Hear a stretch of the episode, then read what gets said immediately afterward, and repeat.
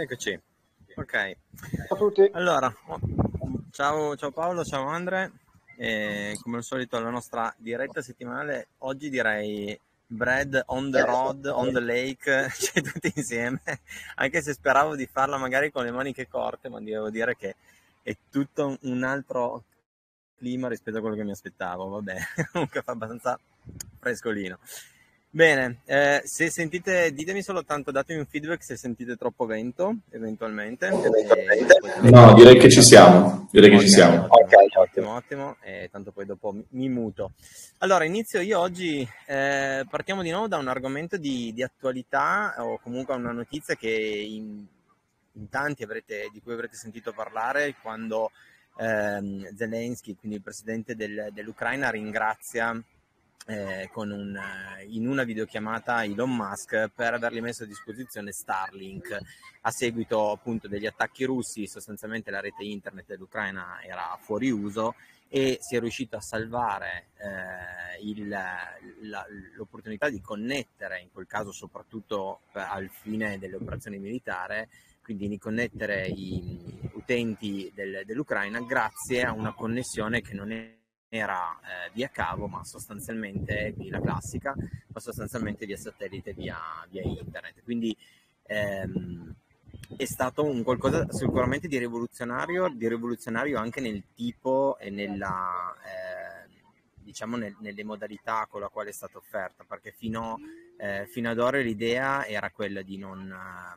cioè di utilizzare o di sviluppare un sistema eh, di connettività spaziale che eh, doveva servire soprattutto ai fini commerciali, sicuramente non per questo, però eh, diciamo è stato messo alla prova ecco, anche in condizioni di, di emergenza e, a, e, almeno per ora, per ora sta funzionando.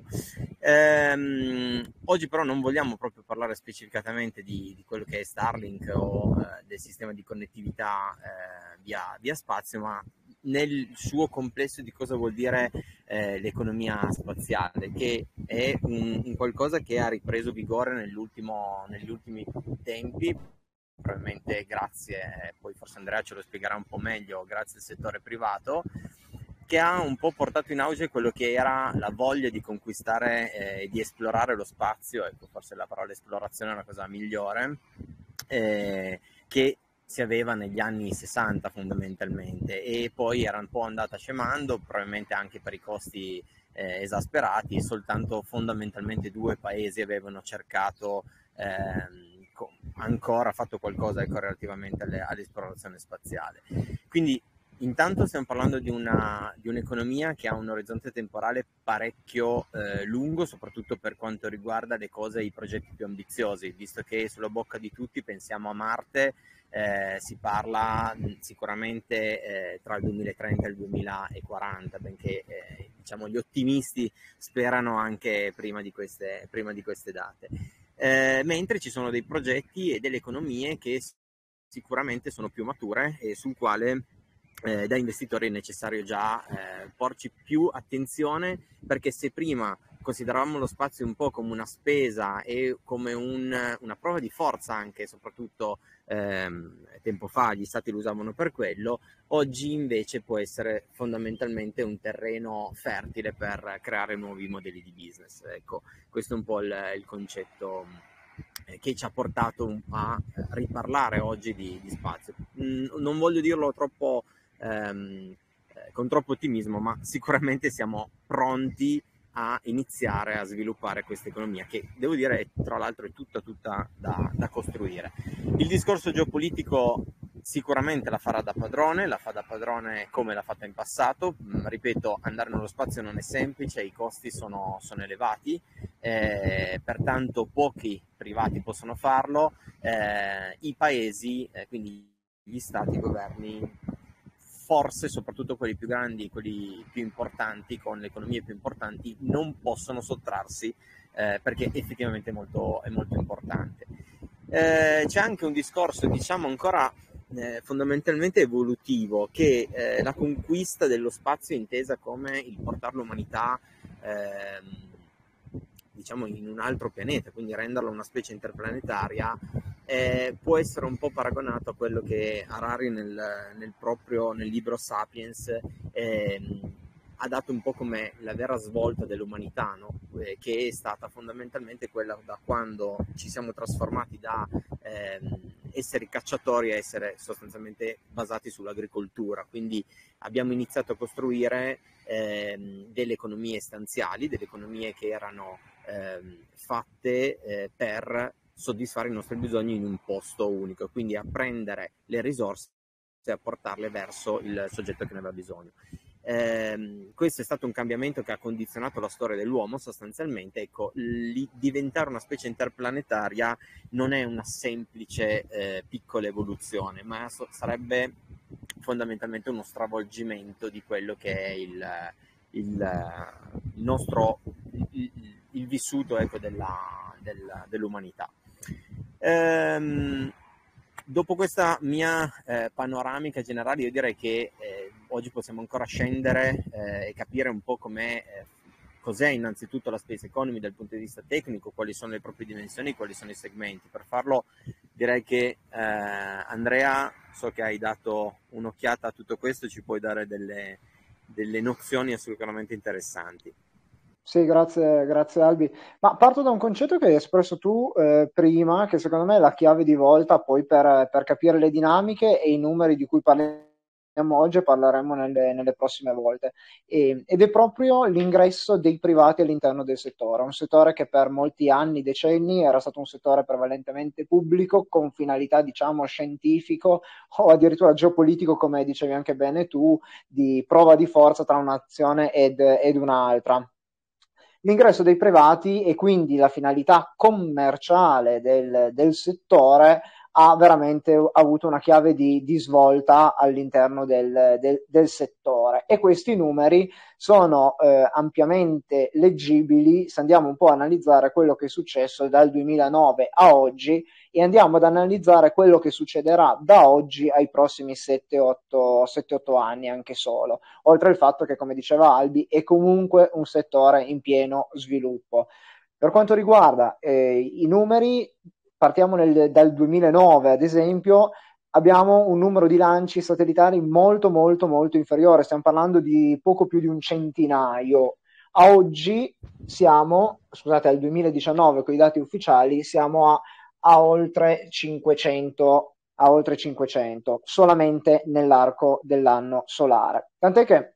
così per curiosità, se dal 2009 al 2018, quindi in quel decennio, ci sono stati 2290 lanci circa, dal 2019 al 2028, quindi il decennio in cui siamo dentro ora, ce ne saranno, si prevede, 9.935, quindi con un incremento di più del 300%. Quindi al di là di tutti questi numeri portiamoci a casa l'incremento del 300%, di più del 300% del numero di lanci che vengono fatti. E ovviamente qui dietro c'è tutta un'industria, tutto un settore che, che, si muove per ovviamente andare a realizzare poi i mezzi, quindi il lancio è solo il momento, il momento finale. Noi che parliamo di business interessa anche tutto ciò che permette poi al, al satellite e al lancio, ma quindi tutto l'aspetto di preparazione e di costruzione ha un, ha un volano molto importante, tant'è che è vero che, come diceva Albi, è un settore in pieno sviluppo, ma è anche vero che negli ultimi dati aggiornati il totale dei ricavi, fattura- dei ricavi e dei fatturati collegati al settore della satellite industry parlano di più di 270 miliardi di dollari già oggi. Dato molto importante, ma che ci fa capire come siamo solo in una fase iniziale per varie ragioni, sia per i dati previsionali che abbiamo detto prima, ma anche se andiamo a vedere comunque oltre agli investimenti dei, dei privati, anche il continuo interesse da parte pubblica, sempre ad investire, a incrementare questo settore. Quindi le due dinamiche non sono contrapposte, dinamica privata e dinamica pubblica, ma anzi stanno entrambe le due entità per i loro scopi differenti andando a investire un'ingente mole di denaro affinché nei prossimi anni appunto si vada a realizzare una, un'espansione del settore che porti più o meno ai numeri che abbiamo detti. Poi ovviamente essendo un settore ad alto tasso di innovazione, situazione, ovviamente le previsioni future, soprattutto quelle a lungo termine, bisogna prenderle con un certo grado di discrezionalità. A livello mondiale, sicuramente a livello geografico, da padrone la fanno gli Stati Uniti, oggi rappresentano ancora più o meno da soli il metà del, del mercato de, del settore. Forse un altro paese che mh, ha una fetta importante è la Cina, ma tenete conto che se gli Stati Uniti sono quasi la metà del mercato, la Cina supera malapena il 10% del, del mercato, quindi anche qui le proporzioni e tutti gli altri compongono il, la percentuale mancante. Eh, questa è un po' la collocazione anche geografica per capire anche geograficamente dove probabilmente questo settore subirà un maggiore sviluppo, almeno nell'immediato, perché partendo dai dati di oggi abbiamo una rappresentazione abbastanza chiara di quello che potrà capitare. Questo, come dicevo prima, la chiave di svolta è stato il contatto pubblico-privato, ecco, la declinazione nei vari settori è una declinazione sicuramente importante. Anche qui non andiamo a citare i numeri di ogni singolo settore, ma ehm, avere un'idea di come settori diversi dell'economia che mai più qualche anno fa avremmo pensato poter essere interessati dal, eh, dal settore del, dello spazio, ecco che li troviamo. Tant'è che gli usi commerciali nel, negli ultimi anni hanno superato di gran lunga tutte le altre finalità. Eh, ovviamente continuano a rimanere nel tema di attualità anche il, i temi governativi e militari che continuano ad avere la loro importanza, ma se il settore si espande così velocemente è sicuramente grazie alla crescita del settore commerciale. Se andiamo a vedere, qui infatti eh, io vi ho parlato di aree geografiche e eh, ci concentriamo ancora un attimino su quali sono gli, o meglio, geograficamente dove sono collocati i principali attori condi- eh, troviamo un dato concorde a quello che ho detto prima, cioè i principali attori privati degli investimenti e dei lanci effettuati all'interno del, di questo settore, vengono, i principali attori vengono proprio dagli Stati, dagli Stati Uniti. Uno dei settori all'interno del mondo commerciale che ha un tema e che ha un, sia molto curioso che uno sviluppo importante è il settore che riguarda, il segmento settore che riguarda il turismo. So che su questo punto Paolo ha, de- ha dei dati da darci. Sì, diciamo che ehm, per il turismo è, eh, secondo me, secondo il mio punto di vista, il, il tema dello spazio è paragonabile forse, anzi, for- lontanamente può essere paragonabile a quando ci furono i primi eh, viaggi commerciali in Africa piuttosto che nel, nel Far East, da un punto di vista occidentale, quando ancora non c'erano naturalmente eh, gli aerei, perché erano viaggi eh, costosissimi in cui c'era il rischio di perdere la vita, logico che non è il turismo spaziale questo, però c'era il rischio di perdere la vita, era costosissimo, in pochissimi se lo potevano permettere. Ed erano all'inizio, eh, come dicevi giustamente tu, viaggi soprattutto eh, per motivi bellici, perché comunque si andava alla conquista, o eh, diciamo per motivi eh, differenti. Quindi l'avvio di, di, questo turismo spaziale è vero che ad oggi non è ancora eh, prevedibile eh, come tempistiche, perché abbiamo visto che i primi viaggi che sono stati nel 2021, eh, non so se vi ricordate eh, Bezos che con, faceva una gara con Branson per chi volava prima, per chi faceva il primo volo, l'altro che ha anticipato di una settimana, cioè sono quasi delle barzellette queste ancora, quindi no, non sono assolutamente utilizzabili per ragionare su un utilizzo commerciale di un viaggio spaziale, anche perché ricordiamoci che ad oggi può costare intorno ai 200-250 mila dollari a cranio fare un viaggio spaziale, ma che significa andare solamente, eh, passatemi i termini, non in orbita, ma in, in un, una situazione chiamiamola orbitale, in cui si vede il contorno della Terra. Stop. Questo è il viaggio futuribile ad oggi, quindi non stiamo parlando di viaggi esperienziali con qualcosa di particolare. Quindi siamo ancora davvero molto distanti, però la cosa ehm, diciamo sim- simpatica è che nonostante siano tutte aziende americane, quelle ad oggi coinvolte, o quasi tutte, eh, diciamo che anche in Europa si stanno organizzando dei webinar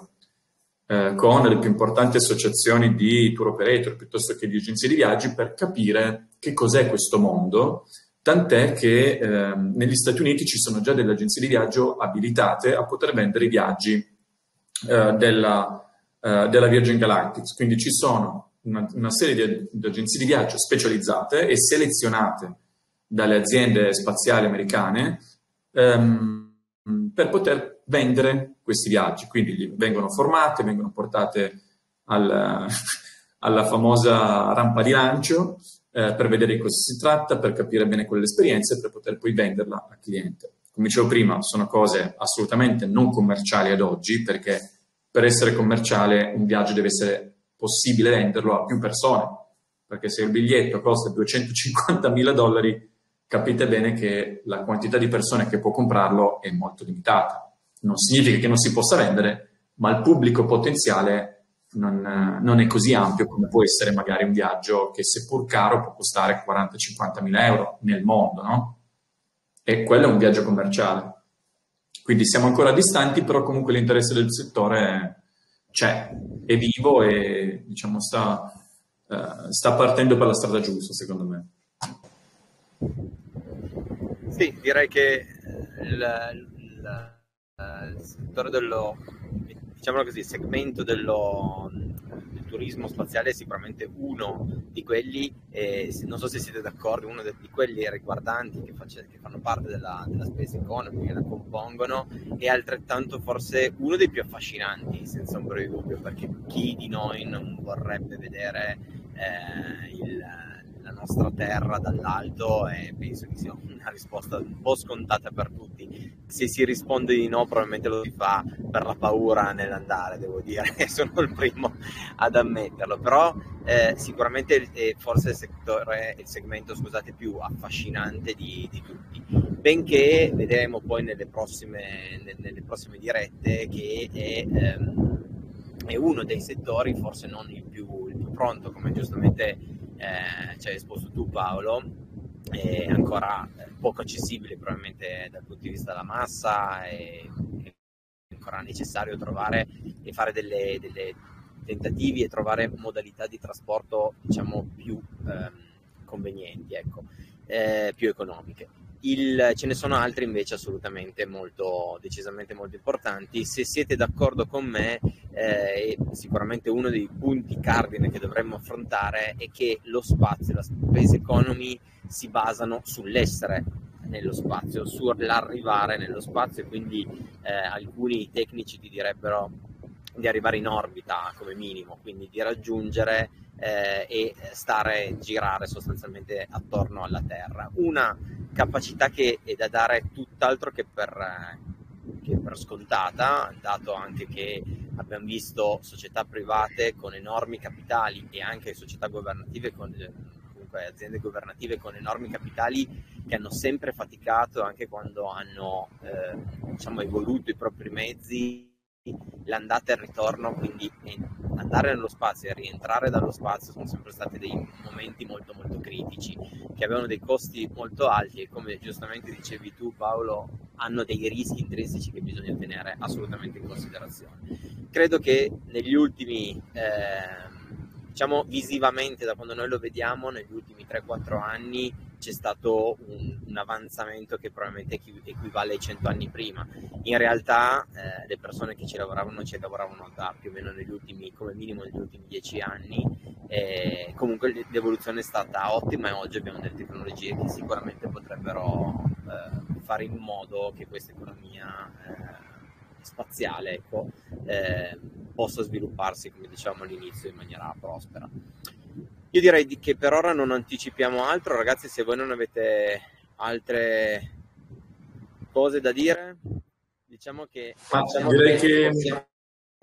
secondo me forse l'approfondimento di altri settori e non proprio il turismo potrebbe essere la cosa migliore, perché secondo me siamo veramente molto lontani da quello che può essere una commerciabilità di un, di un viaggio. E ehm, diciamo, secondo me, seppur importante vedere la Terra dall'alto, ma quella potrebbe essere una delle esperienze e non è ancora l'esperienza che secondo me un turista di massa si aspetta. Questo è il mio punto di vista. Eh. Certo. Bene. Allora, questo... Dico solo vai, questo vai, anch'io. Vai, Proprio a testimonianza di quello che stavate dicendo voi, ho sotto mano un grafico che poi magari se riusciamo ve lo, ve lo passiamo, dove fa vedere i ricavi, il fatturato del, proprio della Spice Economy. Questo conferma che da qui al 2040 crescerà come importo totale, ma è molto interessante scomporlo nei singoli settori che la compongono e vedere come il grado di contribuzione al fatturato dei vari settori è destinato a cambiare, cioè il tutto, il totale aumenterà, ma i settori che contribuiranno sia in percentuale che in valori assoluti cambieranno da oggi al 2040, proprio a testimonianza di quello che stavano dicendo. Ok, ottimo. Allora a questo punto appena mettiamo giù tutti a comprare un biglietto per la Virgin, così andiamo a farci le vacanze con un piccolo volo. E bene, come diciamo noi, stay bread. Ciao a tutti.